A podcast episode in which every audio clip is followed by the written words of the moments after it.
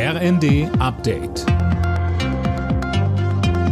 Stündlich neu. Auf den Punkt informiert. Ich bin Colin Mock.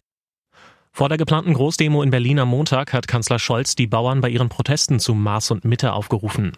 Gleichzeitig verteidigt er in einer Videobotschaft das Vorgehen seiner Regierung bei den Agrarkürzungen.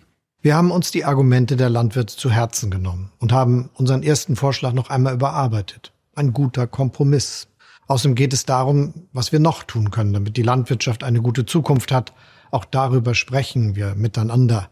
Auch dazu suchen wir gemeinsam Lösungen. Es geht ja auch um faire Preise, um die Macht des Lebensmittelhandels, um Bodenspekulationen und um die Folgen des Klimawandels.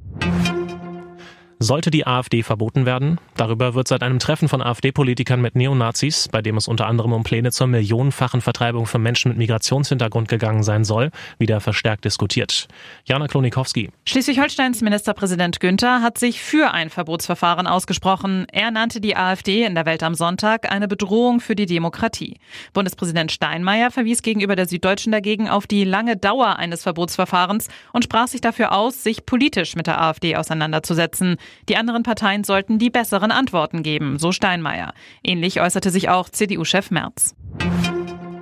Die GDL lehnt eine Schlichtung im Tarifstreit mit der Deutschen Bahn ab. Das hat Gewerkschaftschef Weselski in der Stuttgarter Zeitung klargestellt. Über grundsätzliche Angelegenheiten lasse sich nicht schlichten, sagte er. Vor allem die Senkung der Arbeitszeit steht einer Einigung noch im Weg. Die Unzufriedenheit mit der Ampel wächst weiter. Drei Viertel der Bürger sind mit der Regierung nicht zufrieden. Das geht aus einer Umfrage des Meinungsforschungsinstituts INSA für die Bild am Sonntag hervor.